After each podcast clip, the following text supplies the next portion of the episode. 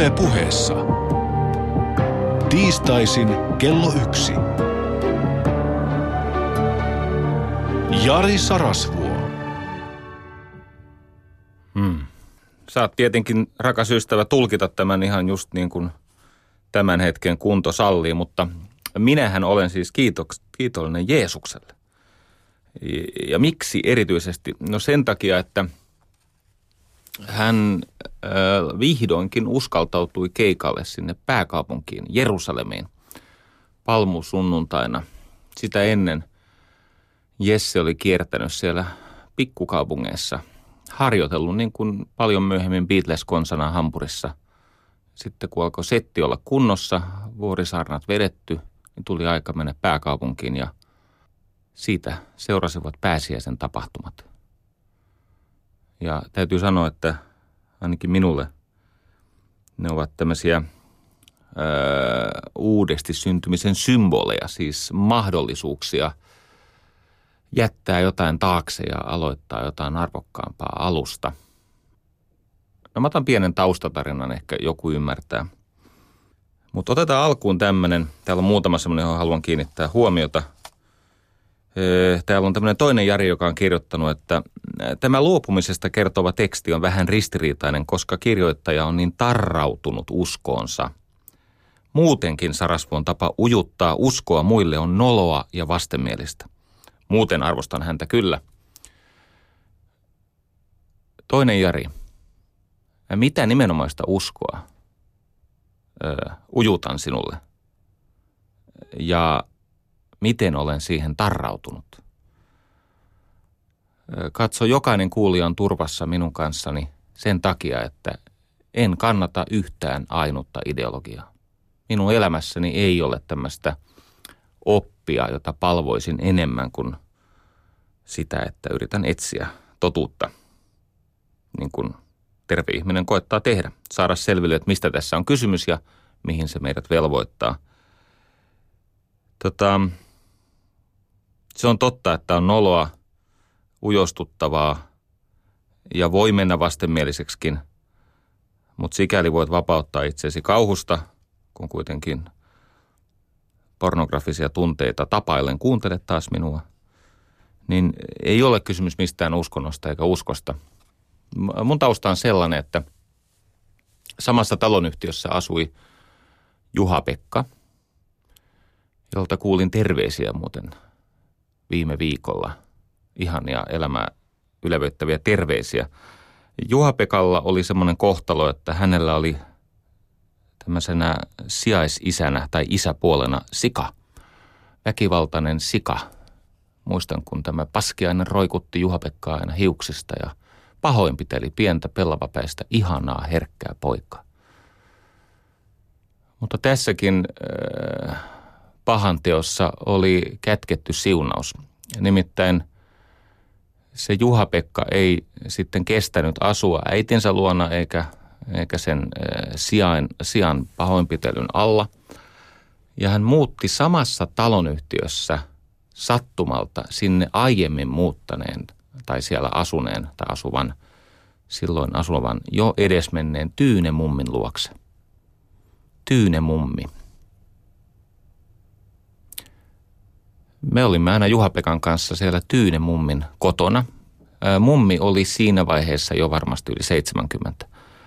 Hän eli lähes siis loppumattomasti. Hän kuoli varmaan 90 ja, ja tota, hän oli syvästi hengellinen ihminen. Ja Tyynen mummilla oli semmoinen vanhan ajan e, kuvaraamattu, jossa oli tämmöisiä puupiirroksia, jotka oli muuten lievästi sanottuja graafisia, niin kuin tämmöisiä aika esittäviä graafisia, pornograafisia. Se, se, se oli siis homoerotiikkaa se, ne, ne kuvat. Ja jos joku on eri mieltä, niin voidaan etsiä semmoinen puukaiveruksin tehty ö, perheraamattu tai, tai kuvaraamattu ja vähän katsella niitä kuvia yhdessä, niin mä kyselen sulta, että onko tässä mitään seksuaalista latausta vai ei. Ne oli fantastisia kuvia. Siellä siis ö, ei säästelty väkivaltaa eikä seksiä. Siellä David roikotti Goljatin irtihakattua päätä hiuksista ja – siellä oli enkeleitä paljastavissa asuissa ja kaikkea muuta. Tämä oli meistä äärettömän kiinnostavaa Juha-Pekan kanssa. Kyselimme sitten hartaasti uskonnolliselta Tyynemummilta, että mitä nämä kuvat tarkoittaa ja mihin nämä tarinat liittyvät. Ja niin minusta tuli Jumalasta sairas. Sitten minä olen oppinut, että kaikki myytit, tai eivät kaikki, mutta osa myyteistä on totta. Niihin on kätketty opetus, joka ihmisen on hyvä vastaanottaa. Tyyne tarjosi meille tämmöisen, paitsi turvasataman, niin tämmöisen hengellisen keitaan. Tämmöisen paikan, missä me pohdimme niitä syviä virtauksia, mihin se antologia, johon oli koottu seemiläisen kansan parhaita kirjoituksia noin parin tuhannen vuoden ajalta. Tai ei ehkä niin pitkältä, 1500 vuoden ajalta. Terveisiä sinne taivaaseen Tyynen mummille. Joo, mutta älkää pelätkö, ei tässä ole uskonnosta kysymys. Tässä on kysymys siitä, miten tuon puoleisesta tehdään tämän puolesta. Eli nyt ei ole kysymys pelastusopista. No voimme sen verran sitä pelastusoppia tässä käsitellä, että sinä pääset taivaaseen. Jumalan rakkaus ja kaikki muut ajatukset on mahdottomuuksia. Ja, ja tota, oli Jumalaa tai ei, saat itse päättää, tai itse sitä tiedä, mutta saat päättää, mihin päätät uskoa. Mutta se on selvää, että ei se mikään kiduttava sadisti ollut. Musta Jumala näytti enemmän tyynen mummilta kuin siltä pahoinpitelevältä paskiaiselta, joka roikutti pellavapäistä Juha-Pekkaa hiuksista. Jos sun Jumalakuva on tämmöinen hakkaava isäpuoli, niin no, on varmaan muutenkin vaikeaa. Juha-Pekasta semmoinen viesti, että huolimatta näistä nuoruuden vaikeuksista, niin hän löytyy viime viikolla minulle Espanjasta. Siellä hän käsillään parantaa ihmisiä. Okei, hän on hieroja, mutta kumminkin, kyllä siellä joku vähän paraneekin, kun Juha-Pekka koskee. No niin. Öö, tänään puhumme kuolemasta ja erityisesti siitä, kuinka kuolema tekee elämä, elämästä arvokasta. Mä ajattelin, että tehtäisiin kolme osaa. Ensin puhutaan tästä kuoleman merkityksestä tämänpuoleisessa – Eli miten se kuolema meihin vaikuttaa ja mitä mahdollisuuksia se meille antaa. Tässä keskimmäisessä osassa voisimme aloittaa tämmöisen isohkon hankkeen, jonka nimi on nuorten syrjäytymisen peruuttaminen tai lakkauttaminen. Käsittelen kuoleman kautta sitä, mikä aiheuttaa syrjäytymisen ja kuinka siltä kohtalolta voi pelastua, jos ymmärtää uskoa kuolemaan – enkä tietenkään ole liikkeellä omin voimin, vaan minua suurempi viisaus käyttää minua välikappaleena, niin kuin sinuakin tunnustit tai et, ainakin hyvänä hetkenä. Näinhän se on. Ja aivan lopussa me siinä kolmannessa osassa puhumme kuolemasta tämmöisenä rakkauden lahjana. Eli siitä, kuinka rakkaus on voima, joka voittaa kuoleman vallan ja tekee elämästä iäistä – uskoit, mihin uskoit.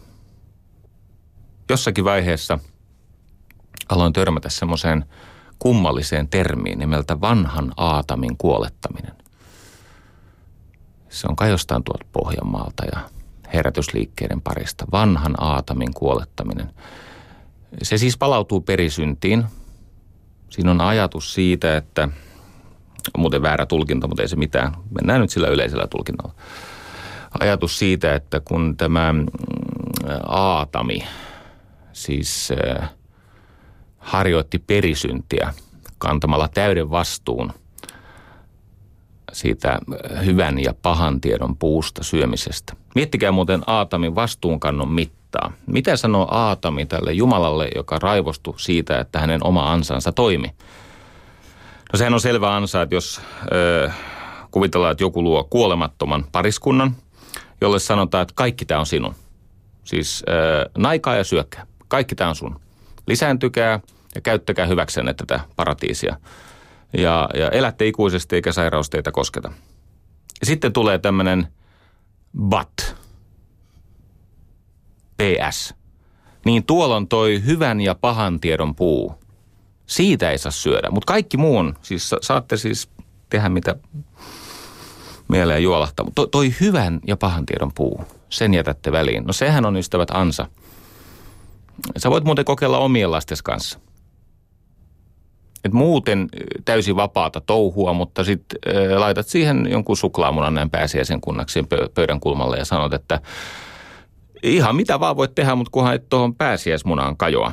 Niin katoppas, mihin sen lapsen silmät jatkuvasti harhailee ja mitä kohti käsi kulkee, vaikka katsekaan ei näe. No ja, no sitten kävi niin, että nämä jäi tämä pariskunta kiinni. Ja Jumala tömisteli. Siihen aikaan Jumala oli tämmöinen antropomorfinen, eli ihmisolennon kaltainen silloin siis niin kuin, se ei muka nähnyt, eikö niin ja niin poispäin. No se tuli ja kyseli sitten tältä Aatamilta, että mitä oot mennyt tekemään. Niin Aatami vastaa, siis tässä on niin kuin johtajuuden, terveisiä kaikille johtajille. Tässä on siis johtajuuden äärimmäinen mitta. Nainen, jonka sinä minulle annoit. no, ei, ei riitä, että se oli sen Eevan vika. Se oli myös Jumalan vika. Nainen, jonka sinä minulle annoit. No ja. No sit siitä tuli tämmöinen kirous. Nainen sai muuten bonukset. Tämä synnyttäminen tehtiin vaikeaksi kaikille, paitsi myöhemmin sitten Marjalle. Ja no ei mennä siihen. Tämä on kuitenkin tärkeä aika vuodesta ja ihan kaikkea ei tule loukata. Mutta niin se lukee. Perisynnin ajatus on se, että jotain ö, kelvotonta meidän mukana kulkee, jotain hyvin itsekästä. Sellaisia tunteita ja motiiveja, jotka ovat meissä läsnä, vaikka me kuinka hyvin käyttäytyisimme. Vaikka tekomme olisivat näennäisesti kuinka jaloja tahansa, niin sisimmässämme meillä on itsekeskeisyyttä. Tämä vanhan aatamin kuolettaminen on siis sitä, että ihminen tulee tietoiseksi niistä syvistä motiiveistaan, niiden motiivien aiheuttamista ajatuksista, ehkä myös tekosynneistä. Ja idea on päästä käsiksi tähän vanhan aatamin tavallaan syntiin. Sitä pitää kuolettaa tai näivettää. Sitä ei saa ruokkia, sitä epäpuhdasta motiivia. Ja se tehdään hyveiden kautta ja aika ankaran itsetutkiskelun kautta. Musta tämä on mielenkiintoinen ajatus. Ja sitten kun aloin tehdä tätä työtä, niin tietenkin törmäsin aina vaan pidemmälle ehtineisiin ihmisiin ja he toisteli tämmöisiä. Esimerkiksi tämä Tanskan suuri eksistentialisti, tämä Sören Kierkegaard, joka taisi 27-vuotiaana tehdä sen pääteoksensa. Mutta tämä Kierkegaardin ajatus olisin tuhoutunut, ellen olisi tuhoutunut. Mutta koska halusin loistaa, oli kestettävä palaminen. Olisin tuhoutunut, ellen olisi tuhoutunut. Ajatus siis liittyy siihen, että hän kokee, että hän ei olisi saanut jatkaa matkaa, hän ei olisi voinut koskaan nostaa tasoaan tai hän ei olisi voinut toteuttaa sitä syvintä pyrkimystään, ellei hän olisi onnistunut sen henkilökohtaisen tuhoutumisen kautta vapautumaan siitä edellisen elämän vetovoimasta. Olisin tuhoutunut, ellen olisi tuhoutunut, mutta koska halusin loistaa, oli kestettävä palaminen. Mulla oli kerran valmennuksessa tämmöinen kaveri, jolla oli ihan maaginen ote ympäristöönsä. Hän oli muuten siis helluntai-saarnaaja. Terveisiä kaikille hellareille. Otte ihan hyvää väkeä, noin niin kuin me muutkin enimmäkseen. Joo. Plus ottaa luku ottamatta mm, Jehovan todistaja, niin osaatte siis melkein toisiksi parhaiten tämän raamatun. Jehovat on ihan parhaita. Niiden kanssa on muuten turha lähteä väittelemään. Ne on tämmöisiä hengellisiä juristeja. Ne on täysin ylivoimaisia se raamatun osaamisessa. Mutta kyllä on hel- heluntalaisetkin. No, se on myös hyvä väkeä. Ei siinä mitään. Oli siis tämmöinen Ilari-niminen helluntai-saarnaaja ja hänellä oli tiivistelmä tästä mm, kuoleman ö, voimasta auttaa ihmistä uusiutumaan. Ja se ajatus kuuluu näin. Tietenkin siinä hänellä oli tämä pelastusoppi, mutta kyllä siihen liittyy myös maalliset asiat. Hän sanoi, että joka kuolee ennen kuin kuolee, ei kuole, kun lopulta kuolee. Sitten hänellä oli tämmöinen mahti. hän, kun mä tässä vedin sitä valmennusta, niin hän aina silloin tällöin sanoi amen, amen tai halleluja. Ja mikä oli aivan käsittämätöntä, oli se, että siinä valmennustilassa tuolla Hämeenlinnassa, tai onko se Turenkia vai Janakkala, mutta yhtä kaikki siellä Hämeenlinnan lähistöllä on semmoinen metsänvartijan tila. Ja siellä metsänvartijan tilalla olevassa sinne valmennussalissa, siis se on, se on semmoinen hirsi, hirsihuone, iso, iso huone, niin siellä loistelamput räpsy. Kun Ilari sanoi aamen tai halleluja, niin loistelamput räpsy, ja, tai siis ne meni pois päältä ja taas syttyä. Kyllä tiedät, välkehti. Ja voitte varmaan kuvitella, että siinä oli muutama ateisti ja agnostikko, niin ne hengitteli sillä tavalla keuhkoja yläosilla. Mä ajattelin, että kohta ne pyörtyy. Joo. Se tuki valtavasti mun valmennusta. Ja mä viittinyt kertoa ihmisille, että se johtui siitä, että tämä Ilari, se oli muusikko, niin sillä oli aika hyvä timing. Se nimittäin katsoi tuonne yläviistoon ja sitten kun se kuuli mieluisia asioita, jos se samaan aikaan näkee, että siinä on sähköhäiriö niissä rikkinäisissä vanhoissa lampuissa, ja kun se sähköhäiriö iskee päälle, amen. Mutta kun ihmisen tämä, voitte varmaan arvata, että ihmisen se kyky erottaa siis hyvin lähellä olevat hetket toisistaan niin kuin järjestyksessä, niin joskus vähän pettää. Ja se vaikutelma oli se, että hän aiheutti tällä halleluja vedollaan sen loistelampun päältä pois menemisen tai välkkymisen. Oli pätevä kaveri. Intialaisilla oli se ajatus, että sekin liittyy tämmöisiin vanhoihin saagoihin, satuihin, että täytyy kuolla eläessään, jotta saisi kuollessaan sanoa täysin eläneensä. Kaikilla näin, siis näitä on aika paljon näitä lauseita. Ja, ja raamattu on tietenkin, koska siellä, on, siellä kerrotaan kaiken muun ohella myös totuudesta – niin tämä ajatus, että pyhä henki menee vain särkyneeseen sydämeen tai että ihmisen täytyy pystyä kuolemaan siitä edellisestä elämänvaiheesta, jotta saisi syntyä siihen seuraavaan. Niin se ydinajatus on tämä. Elämä koostuu vaiheista ja meillä on jatkuvana vaarana jäädä näiden vaiheiden panttivangiksi. Me emme jostain syystä näe elämää semmoisena todellisena kokonaisena kaarena ja kokonaisuutena, vaan me näemme ne vaiheet ja siihen vaiheisiin liittyvät olosuhteet ja tilanteet. Ja kussakin elämänvaiheessa me olemme aluksi objekteja, vallankäytön kohteita. Me siis sopeudumme olosuhteisiin, toisten ihmisten valtaan, tilanteeseen, siihen, että me emme vielä hallitse sitä. Ja sitten kun teini-ikä etenee tai se parisuhde alkaa kypsyä tai vanhemmat alkaa pärjätä sen toisen lapsensa kanssa, niin ihminen alkaa syntyä subjektiksi siitä objektin statuksesta. Eli hänelle syntyy valtaa. Nyt hän on vallankäytön lähde, ei enää pelkästään vallankäytön kohde. Hän ei olekaan toisten ihmisten itseilmaisun väline, vaan hän on itse sen itseilmaisun lähde. Ja tämä tilanne synnyttää siis turvallisuuden tunnetta ja jatkuvuutta. Ja tästä tilanteesta me emme halua luopua. Meillä on kaipuuta jäädä siihen vaivalla ansaittuun subjektiivisen vallan ja hallinnan tunteeseen. Kuitenkin elämä on kirjoitettu sillä tavalla, että täytyy jatkaa matkaa. Siis oikeasti on niin, että elämän kruunu ei sittenkään ole onnellisuus – vaan elämän kruunu on uskallus elää se oma tarina täydeksi ja todeksi. Terveisiä sinne juutalaisten taivaaseen Martin Buberille. Tosin teille ei semmoista kyllä ole. Mutta tota, jossain Shaolissa oot ja hyvin menee. Joo. Tai sekin vähän riippuu. Tämä Martin Buberin ajatus siitä elämän tarinasta ja sen läpikulkemisesta – Elämän kruunu ei sittenkään ole onnellisuus, vaan uskallus elää oma tarina täydeksi ja todeksi. Se edellyttää irtipäästämistä, luopumista, heittäytymistä, koska kun sä siitä edellisestä elämänvaiheesta, jossa sulla oli valtaa ja hallintaa, heittäydyt siihen seuraavaan, niin se alkaa kuule pohjalta. Aluksi se valta on taas kateessa. Se on ahdistava kokemus ihmiselle. Ja tähän liittyy tämä ajatus siitä, että – täytyy kuolla eläessään, jotta voisi eläessään sanoa täysin, tai kuollessaan sanoa täysin eläneensä. Mä saan siitä lohtua. Näin on elämä kirjoitettu ja siitä huolimatta, että se sattuu ja surettaa ja pelottaa, niin näin on tehtävä. Osallistu lähetykseen Shoutboxissa. Yle.fi kautta puhe. Mm.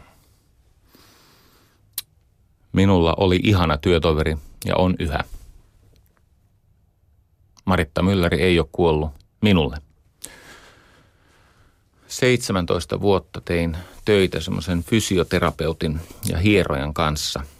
Muun muassa tässä äh, mainitussa metsävartijan tilan luentosalissa keskellä metsää. Kävi niin, että ehkä noin kymmenen vuoden yhteistyön jälkeen tai kahdeksan vuoden kohdalla, niin äärimmäisen työkykyinen ja vahva Maritta alkoi vaikuttaa voipuneelta ja väsyneeltä ja tuskaselta ja juttelin sitten Marittan kanssa ja hänkin sanoi, että hän on huolissaan, että jotain on pielessä ja sehän oli rintasyöpä. Rintasyöpä hoidettiin pois ja itse asiassa tämän on pakko olla ollut niin, että se on noin viisi vuotta siitä meidän yhteistyön alusta. Ei paljon enempää. Tai seitsemän. Se ei ole olennaista. Olennaista on se, että hän parani siitä. Tämä viisivuotis terveen paperit, niin hänet julistettiin terveeksi, syövästä selvinneeksi. Koko sen ajan hän teki, ei nyt ihan siis leikkauksen jälkeisenä päivänä, mutta muutoin hän teki meidän kanssa töitä ja hän oli siunaus jokaiselle ihmiselle, jota hän pääsi koskettamaan. Muutama levollinen ja kiitollisuuden täyttämä vuosi ja ehkä noin viisi vuotta sitten, kun sitä yhteistä taivalta oli kuljettu 12 vuotta. Niin havaitsin, että hän ei mielellään nosta käsiään ja hän puhaltelee ja nojaa siihen hierojan plinttiin. Taas oli ikävän keskustelun aihe ja nyt molemmat pyrkivät kieltämään sen tosiasian, että jotain pahaa oli taas käynnissä.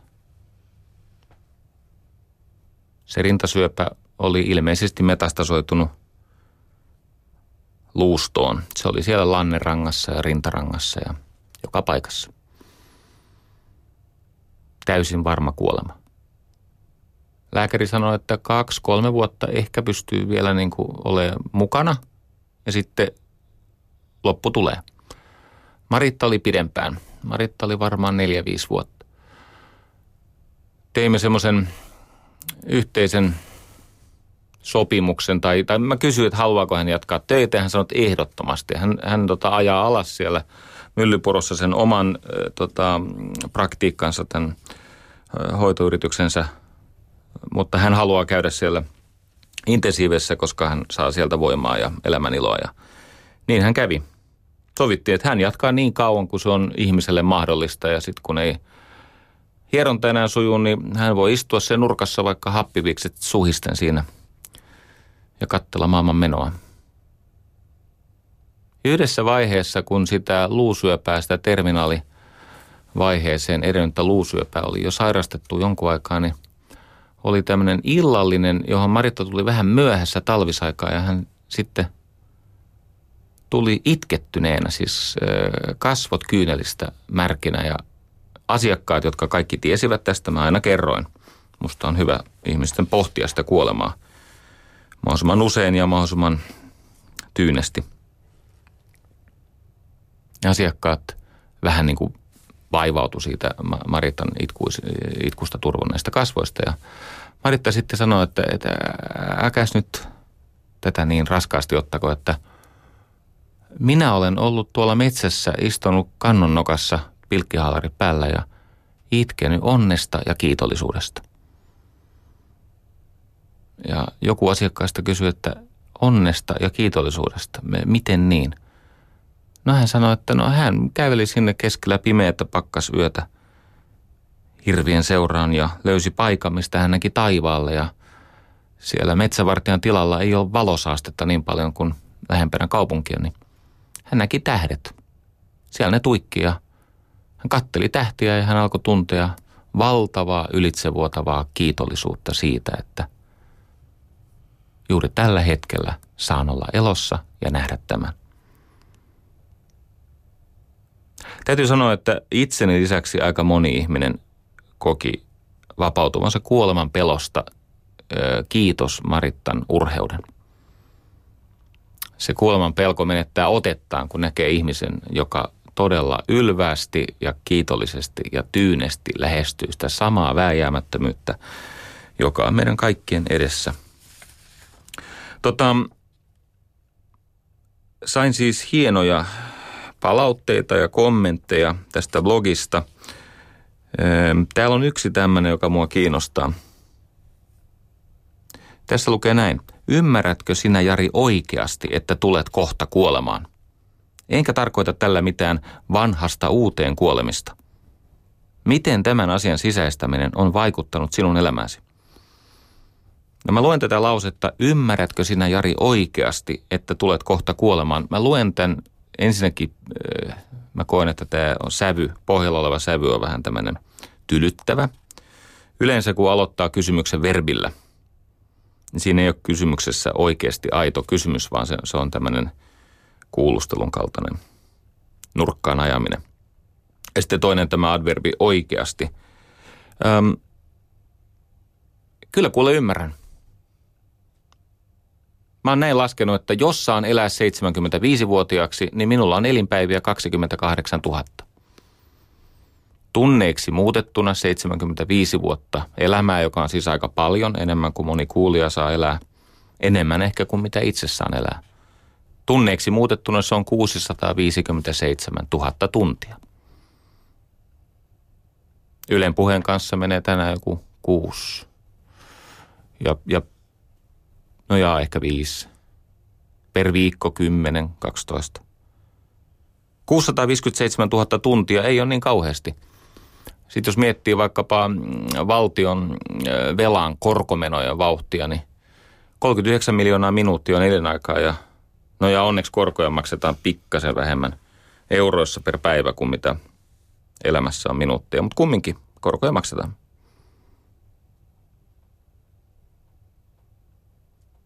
Mä koen, että tämän asian sisäistäminen ja tyyni hyväksyminen kutsuu elämän iloa siihen elämään. Aikanaan luin tämän Veronika päättää kuolla Paolo Koelholta, jota on siis äh, trendikästä haukkua. Itse pidättäydyn tästä. Mun mielestä brassipoika on pärjännyt hyvin. Hän sanoi, että se tietoisuus kuoleman läheisyydestä sytyttää ihmisessä elämän ilon ja kiitollisuuden jokaisesta hetkestä. Juuri näin minä koen.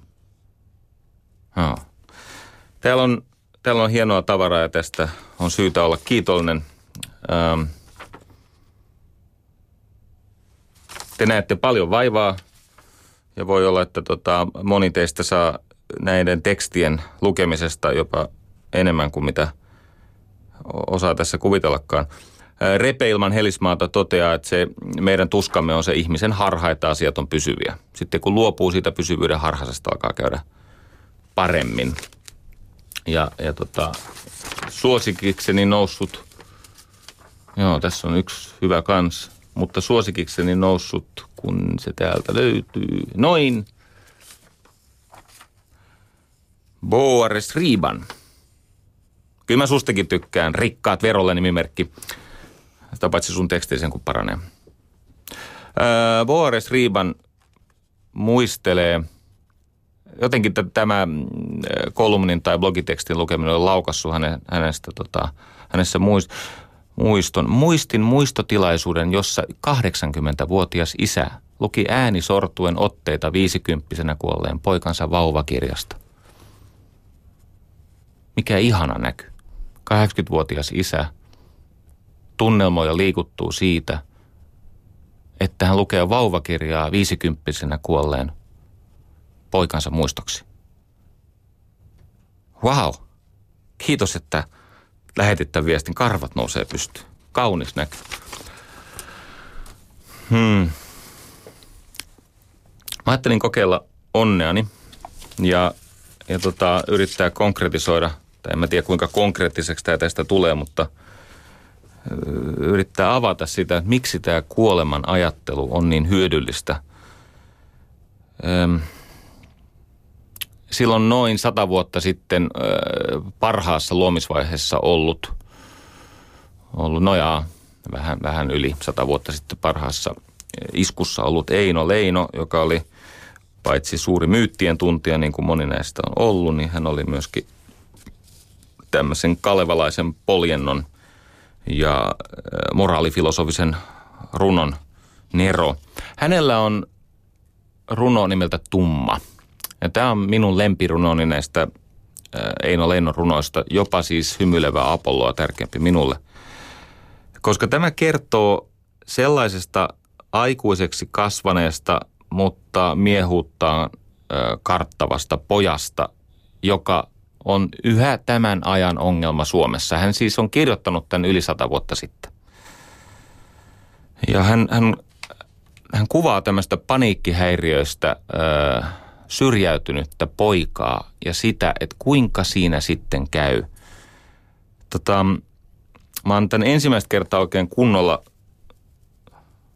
jotenkin päässyt tähän runon sisään, kun Esko Salminen on lukenut tämän CDlle ja se löytyy kyllä teillekin, jos kiinnostaa.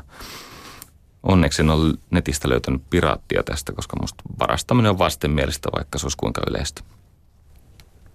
Koita hyväksyttää. Varastaminen on väärin, vaikka se olisi kuinka yleistä. Joo. Se, mä en lue tätä koko runoa, mutta mä samalla kun mä käyn näitä kohtia läpi, niin mä tulkitsen tätä ja mä yritän kuvata tällä sitä, että, että mikä on lähtökohta yhä meidän elämässä nuorten ja miksei myöskin muiden heikoksi itsensä kokevien ihmisten elämässä ja sitten vastaavasti, mikä meille on mahdollista. Tumma, muistatteko tumma? Tämän alun ainakin muistatte, se menee näin. Tuo oli tumma maammon Maria, syntymässä säikähtänyt. Näki kauhut kaikkialla, haltiat pahat havaitsi, ei hyviä ensinkänä. Ihanaa. Siis on tämmöinen pelkoneuroosista itselleen identiteetin tehnyt pessimisti. Näki kauhut kaikkialla. Haltijat pahat havaitsi, ei hyviä ensinkään. No pojalla on äiti, joka koittaa jotenkin miehistää tätä pelkäävää, ahdistunutta poikaansa ja se, miten ihminen tässä elämässä toipuu, niin on kaksi voimaa, rakkaus ja työ. Siihen aikaan ei ollut psyykelääkkeitä, eikä ne kyllä siis toipumusta aina, aina edesauta. Joskus ne on välttämättömiä elojäämisen nimissä, joskus niistä on apua ja joskus ne ei ole ihan oikea ratkaisu. Esimerkiksi murrosikä ei ole sairaus, joka tulee hoitaa psyykelääkkeellä. Anteeksi, palataan asiaan. No niin, meillä on siis pojan äiti, tämän säikähtäneen neuroottisen pojan äiti. Ja hän koittaa auttaa sitä poikaa elämään kiinni yhdistämällä, siis panemalla pojan töihin. Menee näin. Pani äiti paimenehen. Paimen metsästä palasi, tuli outona tupahan, haasteli haralla hapsin. Oi emoni, älä minua pane karjan paimenehen. Lempo seisoi suonselällä, hiidet hirnoi kankahalla, juuttahat jäljestä juoksi, maasta maihin, maahinen kohosi. Ei pojasta paimeneksi. Se pelkäs siellä metsässä. Kuka ei pelkäisi, jos pelottaa. No niin, äiti ajatteli, että okei, ei siis niin kuin paimeneksi. Ehkä se viihtyy paremmin aukealla paikalla. Se metsä on ahdistava. Siellä on puita ja sammalia ja, eikö niin? Hiidet hirnun kankahalla. Pantihin kalan kutuhun. Kalaan, eikö niin? Palasi mereltä poika, tuli valjuna tupahan. Kertoi kynnet kylmillänsä. Kauhea saloilla kansa, meren kanssa kauheampi. Näin minä Tursahan tulevan, meren kahtia menevän, ilmeisesti Mooses oli paikalla. Kalpea karilla istui, tyhjä alla ammotteli. Ei pojasta merelle miestä. Pantiin palon tekohon. Siis eikö niin, poltetaan metsää, kasketaan ja tehdään peltoa. Palasi palolta poikaa, tuli vauhkona tupahan. Sanoi silmin seisovaisin, hirveät meriset hirmut, tulen hirmut, hirveämmät, sylki kyyt kyventä. Liskot puhuivat liekkiä punasta. Syöter porossa keitti, kehno käänti kattilata. No niin, kyllä kasvattaa lapsen, eli nyt suku osallistuu tähän. Suku jo surmata saneli. Mitä työstä tyhjän miehen. Tällainen kyllä kasvattaa lasta, kato kun sehän on totta, että me ihmiset emme kestä toisten ihmisten helkoja, anteeksi, pelkoja, puutteita ja heikkouksia, koska me, se muistuttaa meitä omasta riittämättömyydestä. Niinpä tällainen syrjäytyvä, ahdistunut, paniikkihäiriöinen poikani, suku jo surmata saneli, mitä työstä tyhjän miehen. No se oli terapeuttista. Mutta onneksi pojalla on rakastava äiti. Ennätti emo etehen, kyyditti kylän kisoille. Nythän siis se ei lähtenyt johonkin niin kuin siis esimerkiksi hiihtokisoihin, vaan se meni siis torille, vaikka myymään jotain. Ei, ei metsään, ei merelle, eikä kaskeamaan peltoa, mutta eikö niin helppo heikiksi? Palasi kylästä poika, ei tohi tupahan tulla. Kujilla kuvahteli, piilee peltojen perillä. Löysi äiti seisomasta takaiselta tanhualta. Me lähestymme ystävät käännettä. Nyt se pojan tuska on äärimmillään. Poika kaulahan kavahti, se heittäytyi äitinsä syliin ja sanoi, oi emoni kantajani. Siihen aikaan siis puhuteltiin äitiä tällä tavalla kunnioittavasti. Ei mikään siis vitun ämmä, vaan oi emoni kantajani. Joo. Moni muuten voisi paremmin, jos puhuisi vanhemmille vähän kunnioittavammin. Mun mielestä se, että siis pelkää työtä, mutta osaa sanoa, oi emoni, kantajani. Ei se nyt kokonaan paha poika voi olla. Paras on minun paeta, paras mennä näiltä mailta.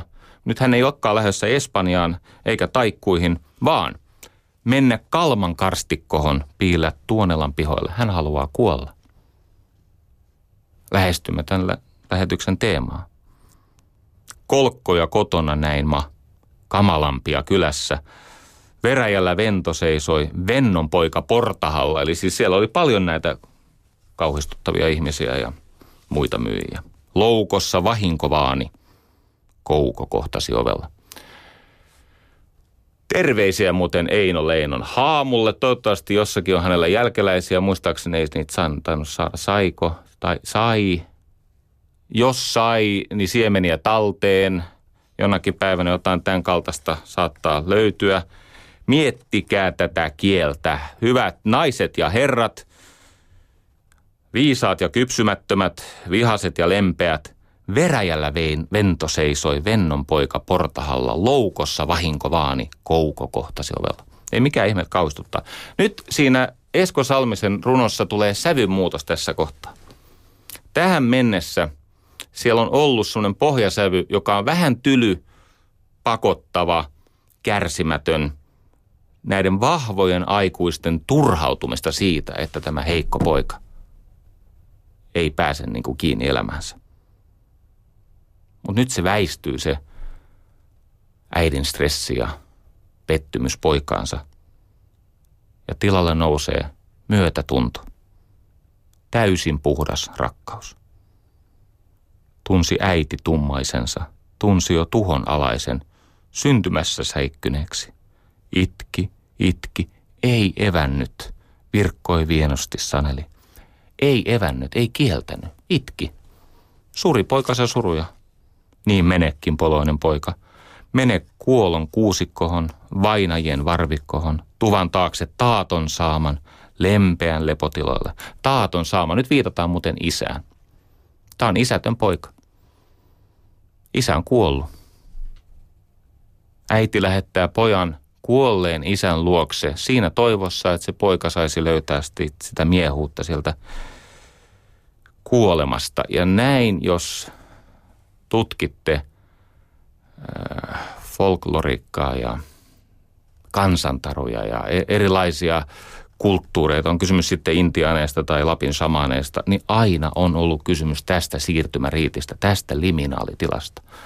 Eli kun elämä on jäänyt jumiin ja se alkaa tukehtua – niin silloin tulee kuolla. Ja tämä siirtymä riitti meidän yhteiskunnasta puuttuu. Se mahdollisuus kuolla pois siitä tyhjäksi eletystä elämästä ja syntyä siihen seuraavaan, joka on pelottava, epätyydyttävä, mutta ylivoimasti paras mahdollisuus. Eli äiti lähettää pojan. No niin se poika menee sinne. Taatto haudassa havasi. Mitä itket, heimon helmi? Huomatkaa, isä ei kohtaa poikaa tuomiolla, moitteella, torjunnalla, vaan mitä itket, heimon helmi? Tuota itken, oi isoni, ei minuhun metsä mielly. Lehtolaululla lepytä, niin teki isätkin ennen. Huomatkaa konkreettinen neuvo. Laula siellä metsässä. Laulu on loitsu. Laulu on maaginen toimi. Sillä saa koko sen ympäröivän universumin soittamaan samaa biisiä. Laulu, lehto laululla lepytä, niin teki isätkin ennen. No poika ei saanut kyllikseen marisemisesta, hän jatkaa. Tuota itken, oi isoni, ei minusta merelle miestä. Ahti uhreilla aseta, niin teki isätkin ennen. Ymmärräksä se paras katemato, kastemato, se heitetään sinne, missä sä näet sen isomman ahvenen ilman koukkua. Ahneuden vastahyve on viisaus. Ahti uhreilla aseta, niin teki isätkin ennen. Poika ei saanut tarpeekseen. Tuota itken, oi isoni, ei tuli minulle tuttu. Hmm, tuli kytke kallehisin, niin teki isätkin ennen. Okei, tässä on vähän tämmöistä elämänkertakasvattamista, niin teki isätkin ennen. Mutta kuitenkin hän antaa siis neuvoja. Ja ennen kaikkea ne on myötätuntoisia. Hän, hän koettaa sanoa, että kyllä mekin pelättiin, eikä siitä tullut aluksi mitään. Tulee toinen käänne. Yhä itki heimon helmi. Isä ei turhannut vieläkään. Mitä itket, oi iloni? Tuska ilmoille ajoi he. Niin. Nyt tulee se vaihe, missä on tilaisuus päästä irti ja kuolla. Oi isoni, ota minutkin kerran kalman kartta, kartanoihin, kun olen maamon tumman lapsi. Syntymässä säikähtänyt, näen kauhut kaikkialla, enin ihmisten elossa. Eniten pelkään ihmisiä. Eniten pelkään ihmisiä. Nousi ääni nurmen alta, sana tuonelalta samosi – säikkyivät isätkin ennen. Nyt siis tulee koko tämä kuolleiden armeija, vähän niin kuin Vangeliksen biisissä. The Plague, Salmus Oodu, Oode. Joo. Jos ei olisi puheradio, niin soittaisin teille sen. Siinä on muuten tarina, miten kuolema vapauttaa pikkupojan elämää. Kaivakaas jostakin, tosi maksakaa se, jos otatte netistä, niin Vangeliksella on semmoinen biisi kuin Salmus Oode. Ode, ruotsinkieliset kuulee sen sanan oikein, Öde, kohtalon psalmi. Roman Polanski teki semmoisen elokuvan kuin Rutto, jossa pikkupoika oli lähetetty ruttoa pakoon maalle ja sitten kun hän sieltä palasi, niin koko kaupunki oli kuollut ruttoon. Ja vainajat ohjasti sen pojan uuteen elämään. Poika alkaa laulaa tämmöistä elegiaa, kiitoslaulua kuolleille sisaruksille ja vanhemmille ja kavereilleen ja sukulaisilleen. Ja vastalahjaksi kuolleet tulee seinistä ja semmoisella melko slaavilaisella bassolla antaa ohjeita. Niin tässäkin. Nousi ääni nurmen alta, sana tuonelalta samosi. Säikkyivät isätkin ennen, toki aikansa elivät, toki aikansa elivät, wow. Autioelämän aamu, manan ilta autiompi. Pirtit on pienet Tuonelassa, maan alla kaitaiset kamarit kuu ei loista, päiv ei paista, ist, yksin istut, yksin astut, toukka seu, seuloo seinähirttä. No niin. Itse seulot ikä, itseäsi ainaisessa, ikävässä, haikeassa, vaikeassa. Tässä vähän nyt koetellaan kuulijan kärsivällisyyttä, mutta viesti on tämä. Vihdoin kun kohtaa elämän sellaisena kuin se on – hyväksyy elämään kuuluvan tylsyyden, kuoleman, väliaikaisuuden ja perusteen olla pelkäämättä, niin siinä käy ystävät tällä tavalla. Tulemme tämän fantastisen Eino Leinorunon kliimaksiin. Poika tuonelta palasi, tuli miesnä hiljaisena, istui tuttuhun tupahan. Kohenti takassa tulta – talon töitä toimitteli. Hymy suin hyreksi joskus, sinipiioista saloilla, vellamoista veenselillä. Meni merelle metsähänkin. Vei verkon, asetti ansan. Niin eli ikänsä kaiken. Ei iloiten eikä surren. Pannen päivät päälletyksin, niin tulevat kuin menevät, niin paremmat kuin pahemmat, päällimmäiseksi paremmat. Wow. Kato, stoalaiset on ollut myös Suomessa. Tää, siis tämä on niinku apateijaa.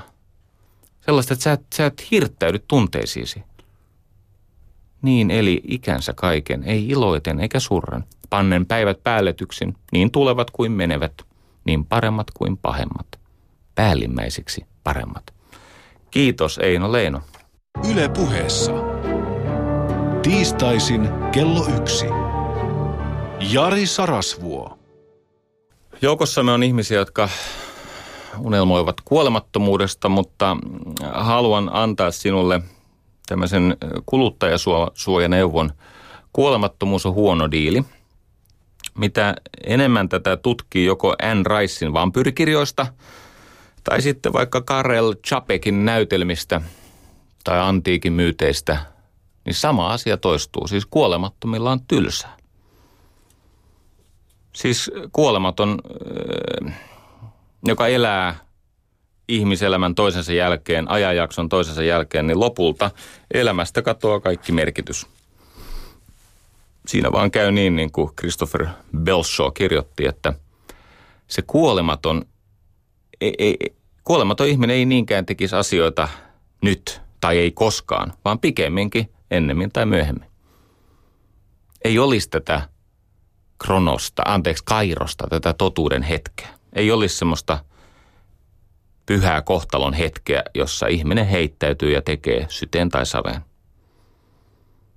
Se kuolematon ihminen, se, se voisi surutta tehdä vääriä valintoja ja hänelle jäisi loputtomasti aikaa korjata niitä. Sehän on selvää, että elämästä silloin puuttuu jännite ja syvällinen merkitys. Luin aikanani semmoisen Timothy Findlin kirjan kuin Ikuisen hämärän vaeltaja –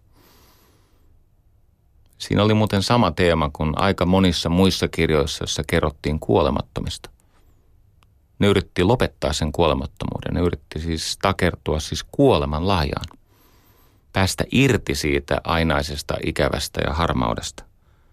Elää hetki sitä ihmisen ajallista aikaa, joka on määrätty päättyväksi. Hmm.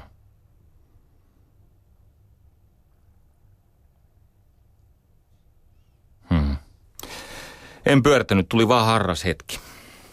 Tuli harras hetki. Tota, kuolemalle kuuluu myös lempeästi nauraa, tai voi räkäsestikin nauraa, jos tuntuu siltä, koska se ei ole siis lähestyy sitä kuinka tahansa, niin se ei ole kauhun aihe. Ei siellä ole enää kärsimystä. Ei ole olemassa tämmöistä sadistista kostavaa Jumalaa, joka iäisyyden kiduttaisi ihmistä, joka ei osannut – ehtinyt, uskaltanut tai pystynyt uskoa oikein. Sitä paitsi mä oon joskus miettinyt sitä, kun nämä lahkot, nehän aina siis poissulkee toiset ihmiset taivaasta, ne tuomitsee heidät helvettiin, kun ne kaikki toisensa monen kertaan poissulkee, niin kuka sinne taivaaseen sitten pääsee? Vai onko niin, että tämä Jehovien 144 000 on se lopullinen taivaaseen otettavien määrä? Jos näin on, ottaa huomioon, että siis mitähän täällä on eletty, 15 miljardia ihmiselämää, about tällaista. Niin 144 000 per 15 miljardia. Aika huono arpalippu. Se on turvallisinta luottaa siihen, että Jumala on rakkaus. No. Jos ei sellaiseen usko, niin tietää, että tota, ei se kärsimys ainakaan jatku. Jos tämä sattumalta jonkun ihmisen maailmankuvaa loukkaa, niin tota, Mä pyydän anteeksi. Mä luulen, että aikaa kuluu, niin ihmiset mieluummin valitsee kulkea kohti valoa. Mistä muuten tietää, että se oma usko on parantava, siis elämää uusiuttava usko? No esimerkiksi siitä, että jos sä kuljet kohti valoa, niin se varjo ei koskaan kulje sun edellä. Jos taas sä kuljet valosta poispäin, niin sä kävelet varjossa. Se on se kauhu, jota sä tallaat. Käännät vaan suuntaan. Kasvot kohti aurinkoa. Hmm. Yksi lempirunoilijoistani on Walt Whitman. Ja hän tuskaili semmoista, tämä on tämmöinen eksistentialistinen tuska. Hän tuskaili sitä, että kun maailma on täynnä tämmöisiä loppumattomia uskosta tyhjien ihmisten junia, uskosta tyhjien ihmisten junia, siis sellaisten ihmisten, jotka e-, eivät koe, että elämässä on mitään ylevöittävää. Vähän niin kuin tämä Henry David Thoreau sanoi, että suuret ihmisten massat kulkevat hiljaisessa epätoivossa. Tota, yksi tie lakkauttaa se hiljainen epätoivo on,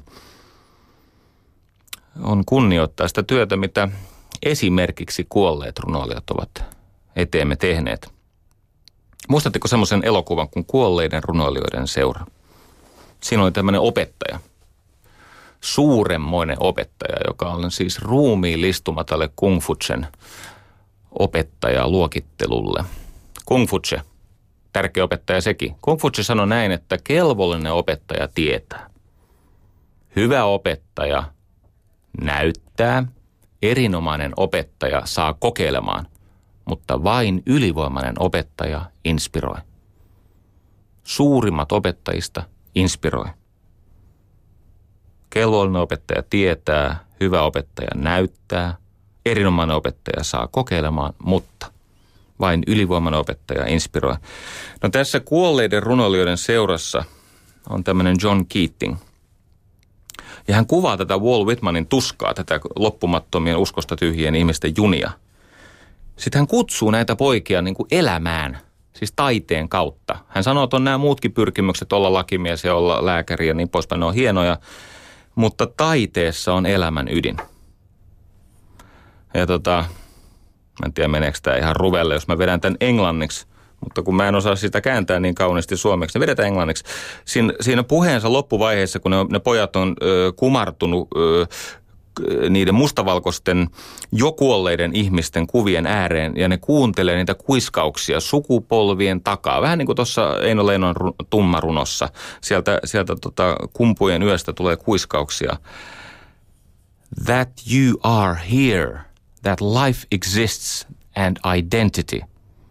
That the powerful play goes on and you may contribute a verse. That the powerful play goes on – and you may contribute a verse. What will your verse be? Mikä se sun säkeistö tähän suuremmoiseen, vahvaan, väkevään, ylisukupolviseen näytelmään on? Sikku tajuaa sen, että nämä edeltävät sukupolvet on elänyt, tehnyt työtä ja kuollut, jotta me saisimme vuorollamme tehdä saman ja siirtää sitä elämän lahjaa eteenpäin, ne meistä, joille tämä siunaus suodaan. Ja meillä on tilaisuus sinne panna yksi säkeistä. No entäs sitten, kun kuitenkin joutuu luopumaan siitä kaikesta rakkaimmasta? Kun kaikesta huolimatta elämä on siis luopumista, se on niin kuin helminauha, niin kuin mä siinä blogissani kirjoitin. Jokainen helmi on tämmöinen tragedia. Me, me luovumme jostain meille äärimmäisen rakkaasta. Se, mikä antoi eniten iloa, se myös synnyttää syvimmän suron. Ja se helminauha pysyy kasassa surutyön avulla. Se tekemätön surutyö sitten johtaa masennukseen ja vihaan ja niin poispäin. Mulla on semmoinen rakas ystävä, Bonnierin toimitusjohtaja, lapsemme kummi, Mariana Toiminen ja hän opetti mulle runon – loppukevään muuten luenkin sitten runoja. Ja ne, jotka ei tykkää, niin soittakaa poliisi. Tai soittakaa vaikka yleisradio ensin, sitten poliisi. Koska runoja tulee. Joo. Mä yritin tänään soittaa siis elokuussa 80 vuotta täyttävälle, täyttävälle Elina Haavio Mannilalle, koska hänen isänsä on kirjoittanut ihanan runon hänen äidistään. Elokuun kolmas päivä 1900 tai siis tuo elokuun kolmas päivä täyttää 80 vuotta tämä Elina Haavio Mannila ja tämä runo, jossa musta tämä surutyön ja luopumisen lahja niin kauniisti kuvataan. Tämä P. Mustapää, alkuperäinen tulenkantaja, Martti Haavio. Hän on vaimonsa kuolinvuoteella, syöpään kuolevan vaimonsa kuolinvuoteella. Hän on kirjoittanut Kiitos hyvästit ensimmäiselle, ensimmäiselle puolisolleen tälle Elinan äidille Elsa Enäjärvelle. Tässä on ystävät surua ja surun mahdollistamaa toivoa. Se, jonka saimme, tuskin saimme ensinkään, ja kadotettu tuskin poissa on. Hyväili päivä ohimoitasi ja yhä hyväilee. Ja kuitenkin, kun katson, yö on tullut ja sumun kosteus on niemen yllä, ja vesilintu eilinen on vaiti taikka kauas lentänyt. Miksi tässä on niin paljon toivoa? No ajattele, sen jonka saimme, tuskin saimme ensinkään. Ja kadotettu tuskin poissa on. Sen jonka saimme, tuskin saimme ensinkään. Tämä ei ole pysyvää. Ja kadotettu tuskin poissa on. Ei tätä meiltä pois viedä. Me vaan laskemme sen menemään. Me puramme sen epäterveen takertumisen ja kiintymyksen. Hyväili päivä ohimoitasi ja yhä hyväilee. Hyväili päivä ohimoitasi hän muuttaa aikamuotoa ja yhä hyväilee. Ja kuitenkin kun katson, yö on tullut. Siis kuolema on tullut ja surun kosteus on niemen yllä. Sumun kosteus, sumu ja suru. Vesilintu, lintu on siis tietenkin sielu. Vesilintu eilinen on vaiti tai kauas lentänyt.